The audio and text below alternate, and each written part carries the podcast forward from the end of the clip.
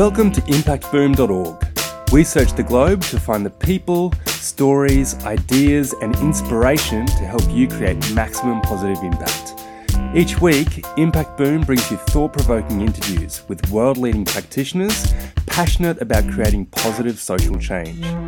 These designers, social entrepreneurs, educators, innovators, thinkers, and doers share their projects, initiatives, thoughts, and insights on creating a better world. You can find all the stories, links, and other great content at impactboom.org. Follow us on Facebook or Twitter for the latest updates, or subscribe to the newsletter or on iTunes. In the lead up to this year's Social Enterprise World Forum in Edinburgh, we're shining a spotlight on the key factors which have led to a thriving social enterprise movement in Scotland. What can we all learn from Scotland's approach to tackling community issues and building a social enterprising economy? Deep insights from 12 global leaders have been compiled from our podcasts to help gain a better understanding into Scotland's social enterprise history Experience and opinions are shared into a range of topics, including Scotland's 10 year social enterprise strategy, whole of government support, investment funds, and growth of the ecosystem. We're looking forward to continuing this discussion in September when the majority of these interviewees, Impact Boom, and many of the world's inspiring social entrepreneurs will gather for the World Forum. Now, remember what you hear today are snippets and you can click on through to listen to the full interviews on impactboom.org. So, to kick things off, in September last year, we spoke to Peter Holbrook, CEO of Social Enterprise UK. I pointed out that a number of our interviewees were pointing to the UK as a leader in the social enterprise space and asked Peter what countries he believed were really leading the charge when it came to social innovation. What was the UK doing that other countries around the world could learn from? And here's what Peter said. So I, I think we can be uh, kind of overindulged around kind of social innovation. Hmm. Uh, in the UK, uh, we've we've made a lot of progress. Uh, we've had about 15 or 20 years of constant policy initiatives that have supported the growth and development of social enterprises. Yeah. But against that backdrop, we've got growing poverty, growing homelessness, growing inequality. We've got a health and social care crisis. Our education system is in crisis. You know, the prospects for young people in this country are not as good as they should be. Yeah. And so, although we can be carried away flying the flag and saying, haven't we done well? We have to recognise the context, uh, and that context is not entirely positive. Mm. Uh, other countries uh, that are really kind of smashing it at the moment, uh, well, you, will know that the UK is formed of four countries that form the United yeah. Kingdom, and Scotland has its own government. And Scotland, for the last uh, five, six, seven years, has been really, really driving uh, the growth mm. of social enterprise in a way that makes me, based in London, in England, quite envious. Yeah. They've got a 10 year social enterprise strategy. Uh, they believe in social enterprise as an economic model, mm. not just as a handy way to deliver services to the public, sometimes on, on a more cost efficient basis. They believe in building a socially enterprising economy, and Scotland is smashing it at the moment. At the beginning of this year, we had the pleasure of speaking to one of the world's pioneers in social enterprise, Gerry Higgins. Now, beyond being a director of the Social Enterprise World Forum, Gerry leads a range of other organisations responsible for growing the world's social enterprise ecosystem. I was keen to dig into the history of the UK's first social enterprise strategy and asked Gerry to share his broad experience. Now, here's a snippet of our conversation. In your work as founding director of Social Enterprise UK, you worked with the DTI to draft and introduce the first UK social enterprise strategy in 2002. So, how have you seen the social enterprise sector transform since drafting that strategy, and where do you see it heading, Gerry? Yeah, I should clarify that there was about 20 people working with the DTI at the time. Yep. Um, uh, the entire board of, of um, what's now Social Enterprise UK, which was the Social Enterprise Coalition then, and I, I was, um, yes, certainly one of the folk responsible for that. And for me, that was a breakthrough moment. You know, it was the first social enterprise strategy that we had seen. It set out an ambition for the sector, it set out priorities, and I could see that in the years that followed, actually having a strategy is is huge. It it, it legitimizes government participation. Uh, that trickles down to regional and to local government, and uh, you know the existence of a national strategy um, uh, can be a really powerful accelerator. Mm. Um, some of that depends on what accompanies the strategy. And, you know, we can see today in Scotland that there's a 10 year strategy for social enterprise. There's a three year action plan. And pretty well everything that happens is related to the priorities of the strategy and the action set out in the action plan. Yeah. And so we've gone from the first UK strategy, which had some broad priorities, um, uh, which was delivered on in the decade that followed, to now uh, a, a, pretty coherent um, strategy that is doesn't just sit within um, the third sector division, which is our uh, our Scottish government department that that handles um, social enterprise, but is truly um, cross department. There, mm. in our mm. context in Scotland and the UK, there isn't a single senior official in a government department that isn't aware of social enterprise, mm. and and it, it is it is cross cutting in areas like health and social care, and um, uh, even through to international division, where we're, we're speaking about uh, an international strategy for the country, also yeah. embracing social enterprise, and our current um, trade and investment strategy in, in Scotland does actually reference the uh, the, the work that social enterprises um, are, are, doing in this area. Mm. So it's been quite a transformation. I mentioned, you know, a decade of kicking on the door. Yeah. Um, well, the door is very firmly open, and uh, we're in and out as required. And for frontline social enterprises, it means that there's support available, like the business support uh, initiative that I mentioned. There's yeah. greater levels of um, access to social investment of various um, types and sizes. It means that instead of a tender being put in the bin because the organization tendering uh, is a company limited by guarantee with charitable status, and um, it's now more likely to be shortlisted because it's a social enterprise, a social enterprise rather than ignored. So there's a whole range of ways um, that, that over a number of decades um, uh, that that social enterprises have been uh, advantaged by the work that's happened in the policy environment. Mm, fantastic. So, from that, I believe there are many lessons that other nations can learn from the UK government's approach to social enterprise. So, what do you think those key key lessons would be? Um, this is a, a, hard one because uh, I never view our position as one where we should preach or teach. Yeah. Um, it's really all about um, sharing experiences with, others, and in doing so, recognizing that we gain hugely um, when we're on a similar trajectory with other organizations. I'll give you an example. Um, uh, with the head of our third sector division um, and equalities in, in, in Scotland, uh, I went to Canada last year and we, we did um, a, a two way exchange with Canadian um, government, including ministers, officials, and social enterprise sector leaders in the policy environment. Mm. And there's now a federal initiative um, in, in, in Canada boosting the, the, the, social enterprise sector, looking at strategy and policy. Um, and we have a very close um, collaboration, um, and we're we're working on similar themes like procurement and social investment. And I guess one of the things that has emerged in recent years is the concept of a social enterprise ecosystem.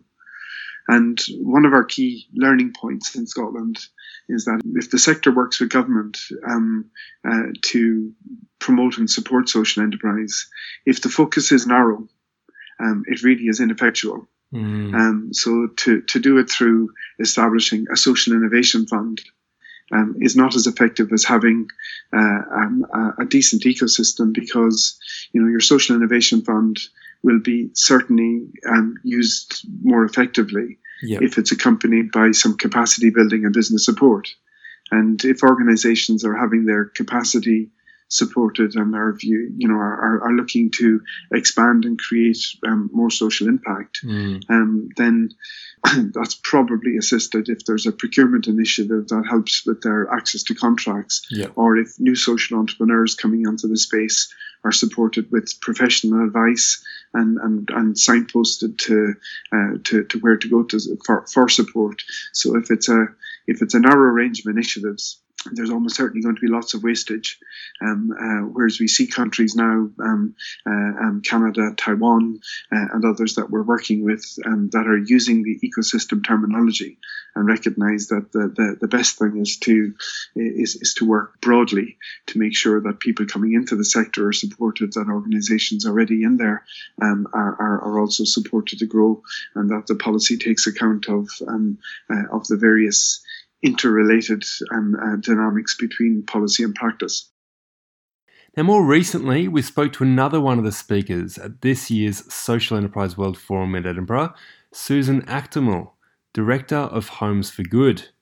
Now, with the World Forum celebrating its 10th anniversary, we asked Susan what she thought had been the key factors that had created the thriving social enterprise environment in Scotland.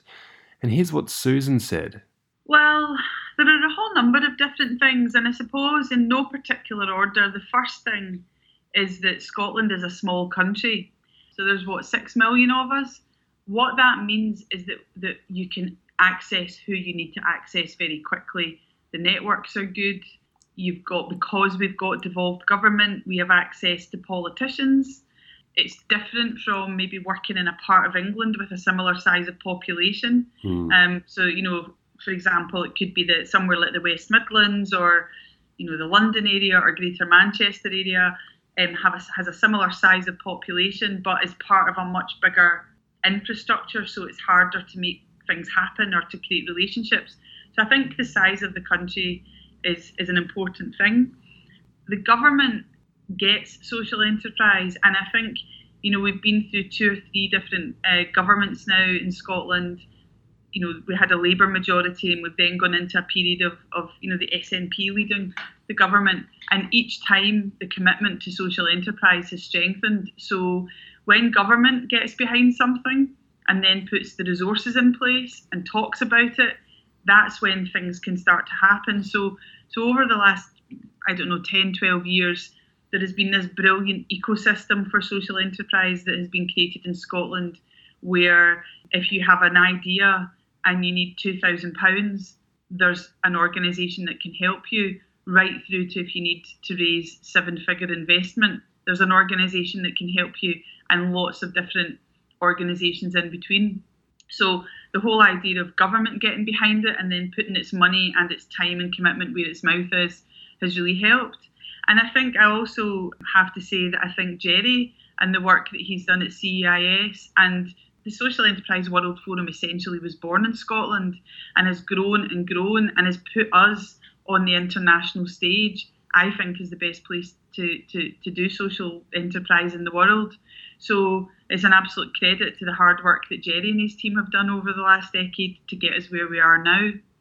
Now, in speaking to Alastair Davis, Chief Executive of Social Investment Scotland, we explained that Scotland was regularly being pointed to as a leader in social enterprise. We asked Alastair what he believed had been the key factors in creating this thriving social enterprise environment, what some of the key challenges had been, and also took the opportunity to ask him about the £31.8 million Scottish Investment Fund. So it's very flattering, I think, to be recognised in a global context for our um, experience and credibility in the, the, social enterprise movement, particularly as it grows uh, right across the world. And I don't think that sometimes we maybe quite appreciate the fact that um, other countries and other organisations right across the world are paying quite such close attention to what Scotland is doing. So it, it's good to know and good good to be able to share some of that experience uh, mm. with your listeners. But I would say that Scotland has a, a long history of um, community enterprise. You can trace back to the, the mid 19th century in terms of some new models of um, worker participation, worker cooperatives that were set up to deal with some of the challenges, uh, some of the social challenges of the industrial revolutions. And I think that has created uh, a strong foundation for the growth um, of what we would probably say at that term, at that point in time, was a movement. Mm. I think the other thing uh, to remember in terms of the the landscape and the geography and the demographic makeup of Scotland is that it's not just about urban centres and that most of the country is uh, remote and rural.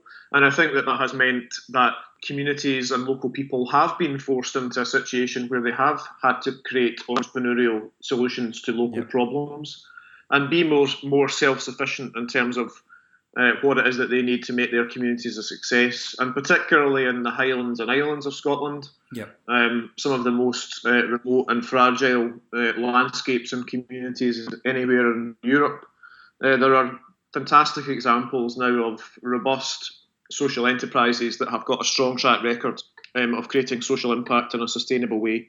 And I think that that foundation has allowed the sector to build strong relationships with the Scottish Government. And I think that since we have had our own Parliament in Scotland, we have been able to really deepen the relationships as a sector with uh, the Scottish Government and the various administrations that have been in place. And that has resulted in continuation of uh, strong and significant financial support, mm. but also at the highest levels of government, whereby our First Minister and Deputy First Minister are aware of the social enterprise movement, the strong ecosystem of support that we have uh, to support the growth and development of the social enterprise sector.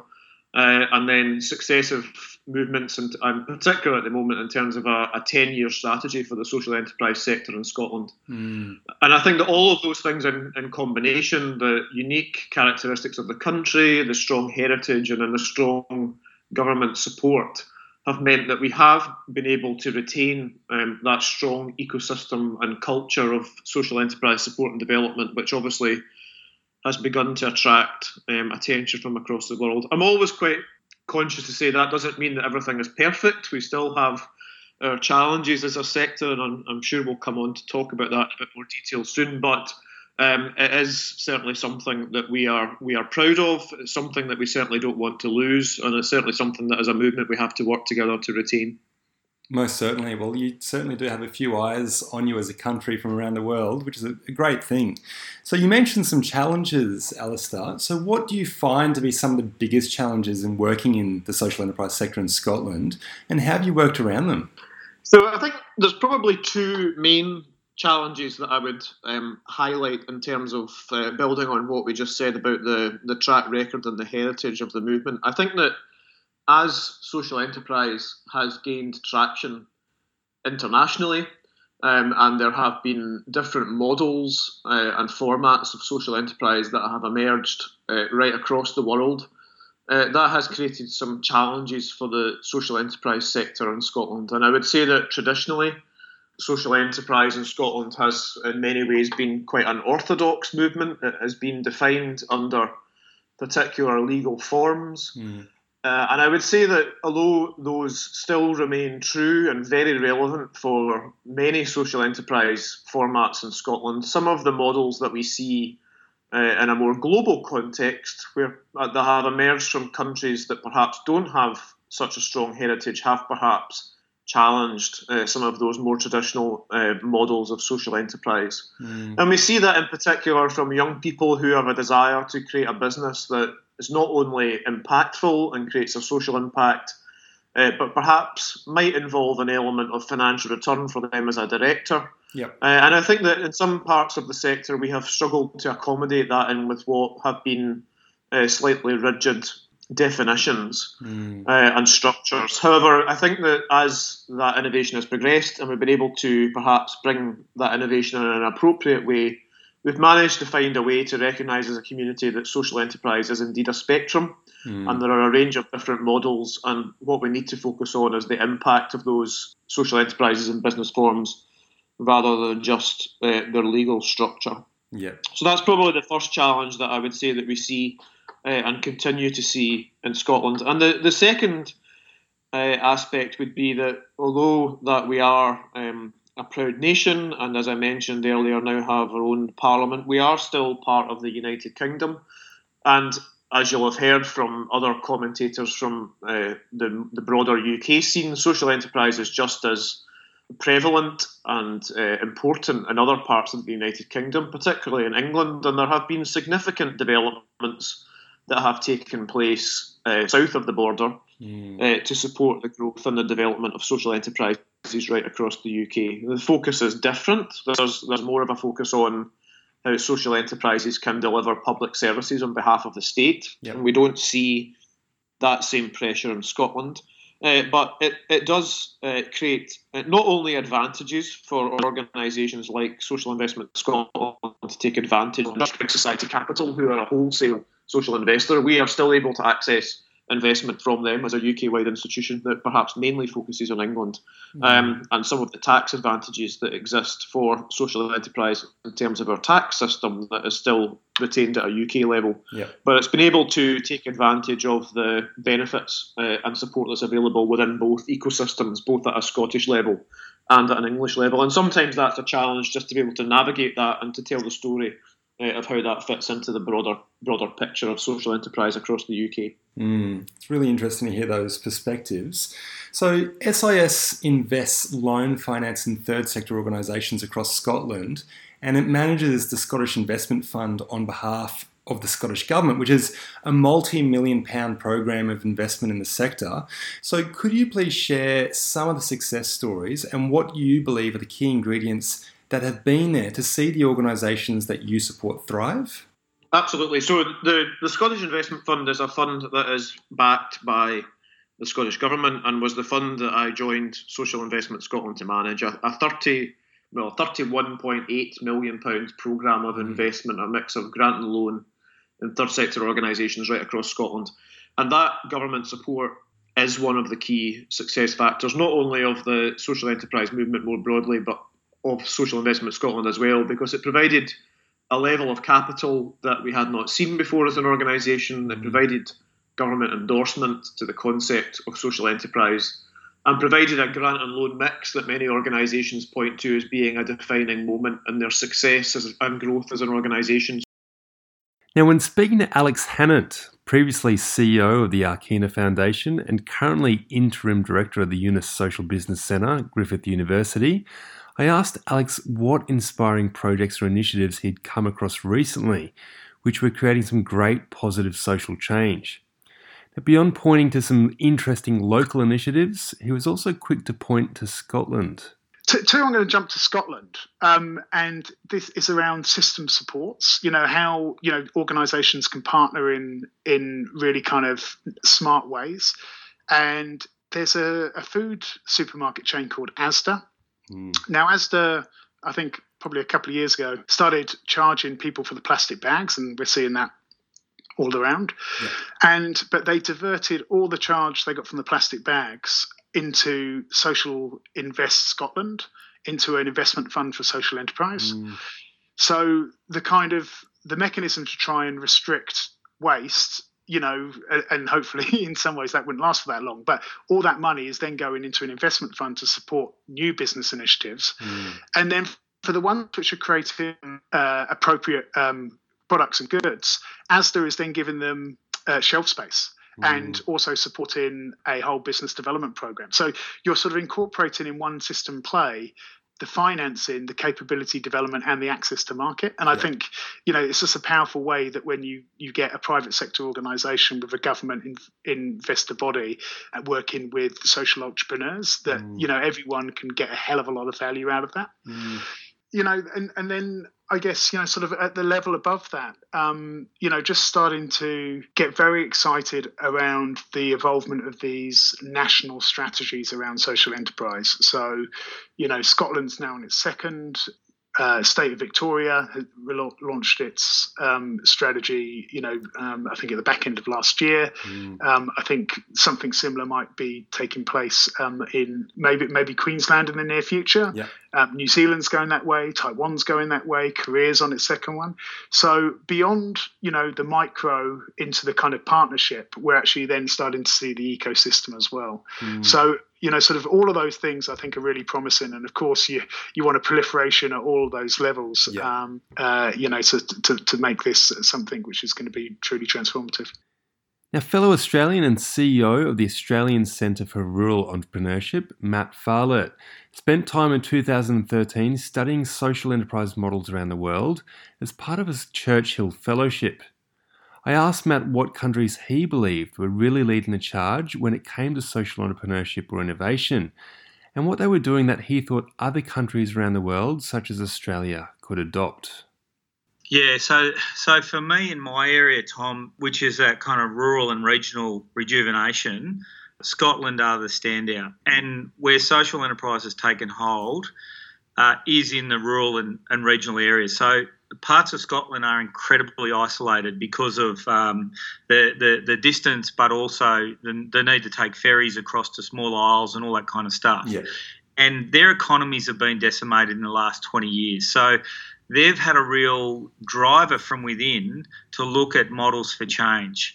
And what's been so impressive by the you know, in the response that they've taken is that the, the national strategy for social enterprise in Scotland has been co-designed with the sector leaders. Mm. So it's not this kind of top down, bottom up, never talking to each other.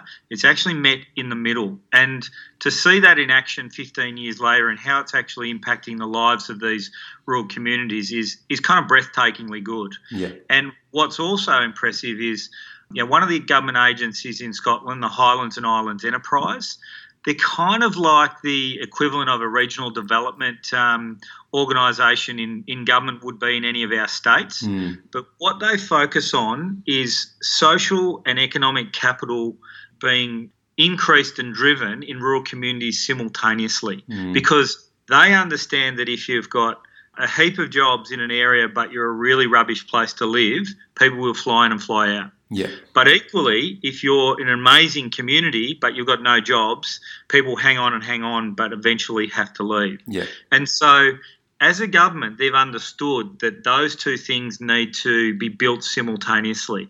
And so, what they do is they kind of have this like wrong, no wrong door policy where, regardless of whether you're a community leader or a business leader, you can come to them and pitch your idea and get support to go to the next stage with it. Now they don't care if it's a community festival; it's not not there to, to be a big business, but they also don't care if it's a if it's a big business as well. But what they understand is that their number one job is to build the capacity of the leaders in that group. Mm. And so, even if the um, festival falls over, there's a great opportunity to have a new conversation with that group about what they can do differently next time to build their capacity. And it is that attitude that has spawned a whole ecosystem of of can do in those rural communities where regardless of your you know what you're into, whether you're an artisan or a, um, you know you're into into the tech industry, or you're a farmer, or you're a distiller, or you're a shopkeeper, you are valued as as a potential community and business leader in the future. Mm. And I think it's that kind of inclusiveness that Australia can learn a lot from. It was also interesting to speak with Sandy Blackburn Wright, Managing Director of Social Outcomes, on her take of the world's hotspots for social enterprise and social innovation. Here's what Sandy had to say. There's some interesting things happening in social innovation around Europe, and I think it's a needs must thing Mm. where they're really in the crapper, basically, as economies, and so they're having to think outside the box. I think in some ways, globally, the GFC has had a similar effect. It's really pushed us to think differently about how we spend money. Yeah. But I think in terms of social innovation, you're seeing interesting things out of Portugal and Mhm. some other European countries. In terms of a great country on social enterprise, Scotland's probably my favourite. They're amazing. Mhm. And the way that they've, I mean, they've restructured government. They've given all the government ministers exactly the same KPIs, Mm. which is astonishing. So that's going to encourage collaboration instead of competition, Yeah. which you do see between government silos. Yeah. And then they've created an infrastructure for the development of social enterprise. It's not perfect, but it's really intentional. Mm. And they've understood that social enterprise is probably the best way to grow the economy and help people at the same time. So they've gone gangbusters for it. And you just don't see anything else as brave, I think, Yeah, yeah. as the very comprehensive approach that Scotland's taken. Mm. So uh, England has also done a great deal, but I think Scotland has taken it that much further. Now, when we spoke to David Brookes, Managing Director of Social Traders in Australia, he highlighted leadership in the policy area when asked who he thought was leading the charge when it came to social enterprise. Uh, Tom, I, I, yes, I think there are some some countries sort of leading the charge, but I think the international and global landscape, I think, is changing positively. Um, so I suppose I'd say, firstly, that Australia doesn't lag behind other countries in terms of you know social enterprise practice. You know, we we have some of the most innovative and diverse social enterprise models here you know anywhere in the world. I think probably where there is leadership um, is in is in the policy area mm. in the UK and Scotland in particular, where they I, I suppose continue to be, as I say, leaders in in terms of social enterprise policy and levels of awareness and sort of overall maturity of the supporting infrastructure uh, for social enterprise. They have well established and well coordinated intermediary bodies um, in the UK, and again, in, particularly in Scotland, where there is a close collaboration and co design between government and industry mm. players. Adding another perspective, Ruth Toomey of the Queensland Public Service Commission spoke about an inspiring initiative of the Scottish Government that she'd recently come across that was creating some great positive social change. So I, I was uh, I was thinking about this, and so I'm currently doing the Theory U massive online course, mm. which I'm absolutely loving. And what's really struck me is the Scottish government have set up about a hundred labs, and they've they've enabled as many staff really of the Scottish government who are interested in in completing ULAB to work together to prototype new approaches to social change. So, um, for those that don't know, Theory U is is based on the idea of affecting transformational change through the transformation of self, and it's based on the idea that the the effectiveness of any intervention is dependent on the interior condition of the intervener. So it's really about doing that personal work and I suppose bringing that into your work. And so I'm fascinated to see from a government perspective what that's going to mm. enable them to achieve in Scotland. Yeah. Um, certainly, I've I've read some examples of how it's already begun to to change the way that they're um, connecting with community and business to work together um, mm. for outcomes. So uh, I guess it's early days, but uh, I'm just fascinated that the government has taken it on so wholeheartedly that the creators of the MOOC have actually created a separate piece for that government. So mm-hmm. I think mm-hmm. that's that's really inspiring leadership there. Robin Dick, currently Program Manager of Social Innovation at CQ University, arrived to Australia from Scotland more than 10 years ago. And it was interesting to hear more about Robin's background in our interview. When speaking about his move from Scotland to Australia, it was interesting to note how he compared the countries back then, whilst attributing it to the disadvantage that Scotland had faced. Here's what Robin had to say. It's not too sunny in, in the central belt of Scotland most most days, so um, yeah, I took it upon myself to come across and, and I tried to do the same kind of thing here and found probably not the, the, the same kind of maturity in terms of cross sectoral collaboration and, and community mm. or, or even that, that kind of longer term vision of regeneration uh, and, and uh, um, social inclusion partnership kind of approaches simply because I think that uh, Australia probably didn't have quite as much as the of, of the disadvantage as maybe some parts of Scotland had had and parts of England, obviously, off the back of mining industry loss and steel loss and uh, in, in, Scotland, the, the shipbuilding loss, mm. which had a devastating effect. Shifting our vision towards the future, we asked David LePage, chair of the Social Enterprise World Forum, amongst many other roles, what he was most looking forward to about the forum in Edinburgh and what participants can expect if they're to go. Here's what David shared. Yeah, it's and it's great because we had the first Social Enterprise World Forum in in Edinburgh, so it's great to come back ten years later mm.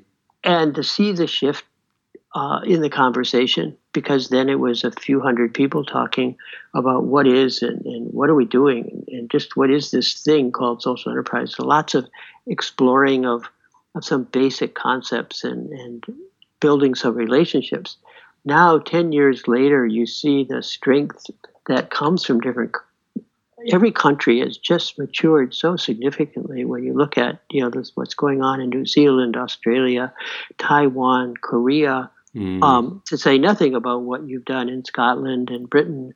Um, so I think the big shift is now it's no longer about just what is and, and why are we doing this, but how do we work together to to show the impact and to demonstrate the impact and to shift the public policy arena.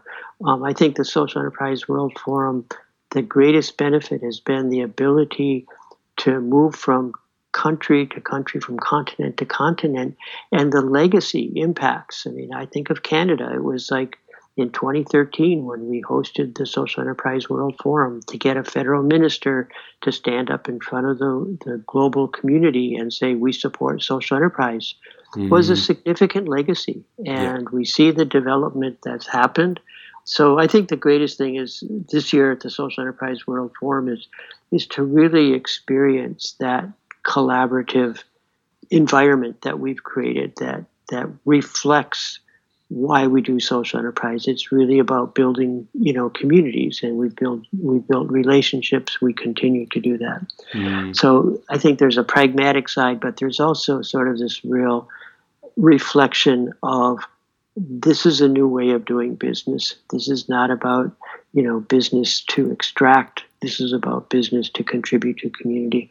And we see that growing every year. On an ending note, we recently spoke to Jan Owen, CEO of the Foundation for Young Australians and another speaker at this year's World Forum in Edinburgh. We asked Jan what she was most looking forward to about the forum and what advice she would give to the youth listening to make the most of the experience. I mean, every social enterprise world forum is uh, phenomenal. Mm. Um, it's and this is the tenth anniversary, so of course it's going to be extra, extra, extra special yeah. um, to be in Edinburgh, where it all started for the tenth anniversary. So I'm just super excited about being there. Mm. I'm excited about being in Edinburgh when it's not winter, uh, so that's going to be huge and positive.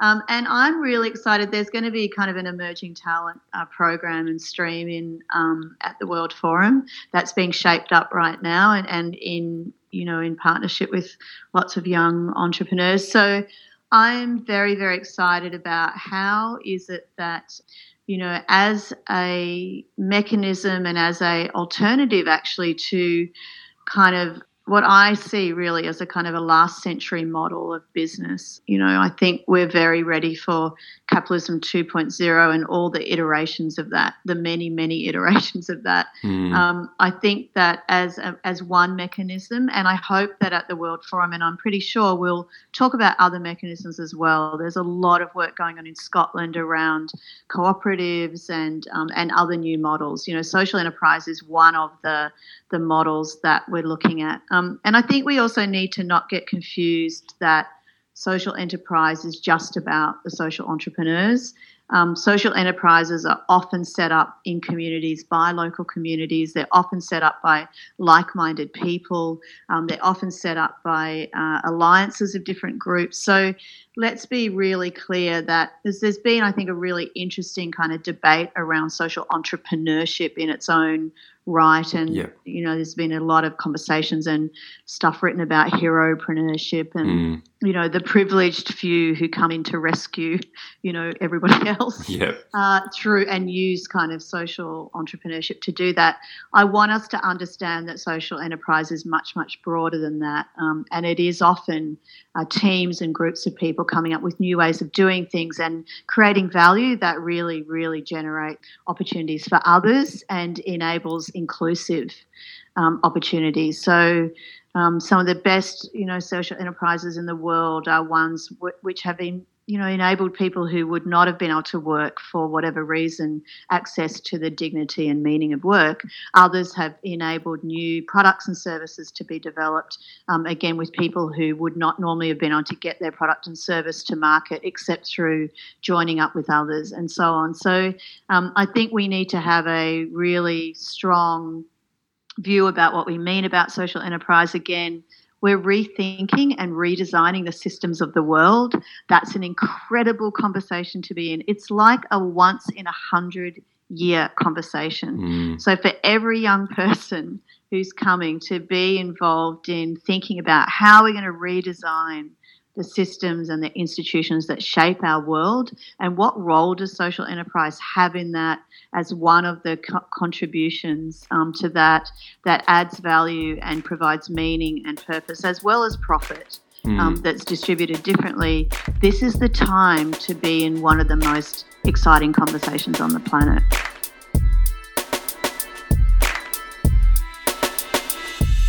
Thanks for listening to Impact Boom. You'll find links to the initiatives, people, and resources mentioned in this podcast on impactboom.org. Please leave your comments below, and remember, we'll be publishing fresh inspiration and insights to help you create positive impact every week on the website, Facebook page, and Twitter.